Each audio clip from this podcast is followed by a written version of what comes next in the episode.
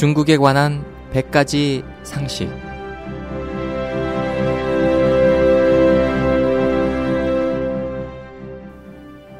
여러분 안녕하십니까? 중국에 관한 100가지 상식 홍승일입니다. 자신과 의견이 다른 이 의 인사를 외국에 보낸 후 블랙리스트에 올려 입국하지 못하게 하는 것은 독재 정권의 일관적인 수법입니다. 구소련은 이 방법에 아주 정통했습니다. 현재 세계적으로 이런 방법을 쓰는 국가는 이미 매우 적어졌습니다. 중공은 계속해서 이런 방법을 시행하는 극소수 정권 중 하나이며 아울러 대담하게 행하고 있습니다. 이렇게 중국에 돌아갈 수 없는 망명 인사의 수는 세계 최고 기록을 돌파했습니다. 조국이란 국민들의 공동 고향입니다.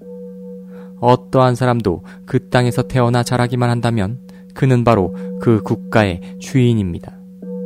단지 서로의 관점이 다르다고 하여 권력을 쥔 일부 사람들이 다른 부류의 사람들을 국경 밖으로 내쫓는 것은 권력 남용에 해당합니다. 이는 부적절할 뿐만 아니라 합법적이지도 못합니다.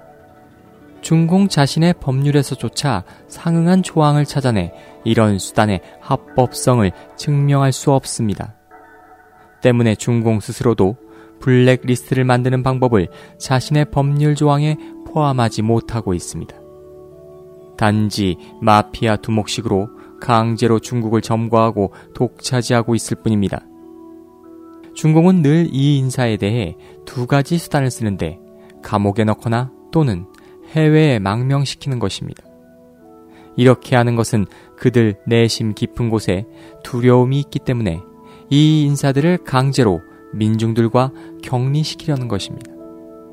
중공은 정권이 민중에게 나온 것이 아니며 그것의 이데올로기 역시 황당하기 짝이 없다는 것을 스스로 잘 알고 있습니다.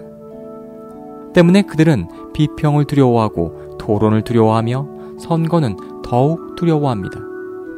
늘 이 인사들이 아무데도 쓸모가 없다고 오해하고 있습니다. 이는 그들이 강군되거나 혹은 해외로 쫓겨난 상태하에서 만들어진 이미지에 불과합니다. 한번 생각해 봅시다. 만약 중공이 이 인사를 감옥에 넣거나 외국에 내보내지 않고 민중들과 접촉하게 한다면 단지 이 인사 한 사람만으로도 중공 일당 독재의 기초를 흔들 수 있습니다. 이 이 인사가 민중 속으로 들어가 자신의 관점을 표시하고 같은 부류를 감화시켜 민심을 모아 중공과 평등한 경쟁을 한다면 사람들이 구름처럼 모여들 것입니다. 이렇게 되면 중공의 불법 통치는 수시로 와해 위기에 직면하게 되는데 이것이 바로 중공이 극히 두려워하는 이유입니다.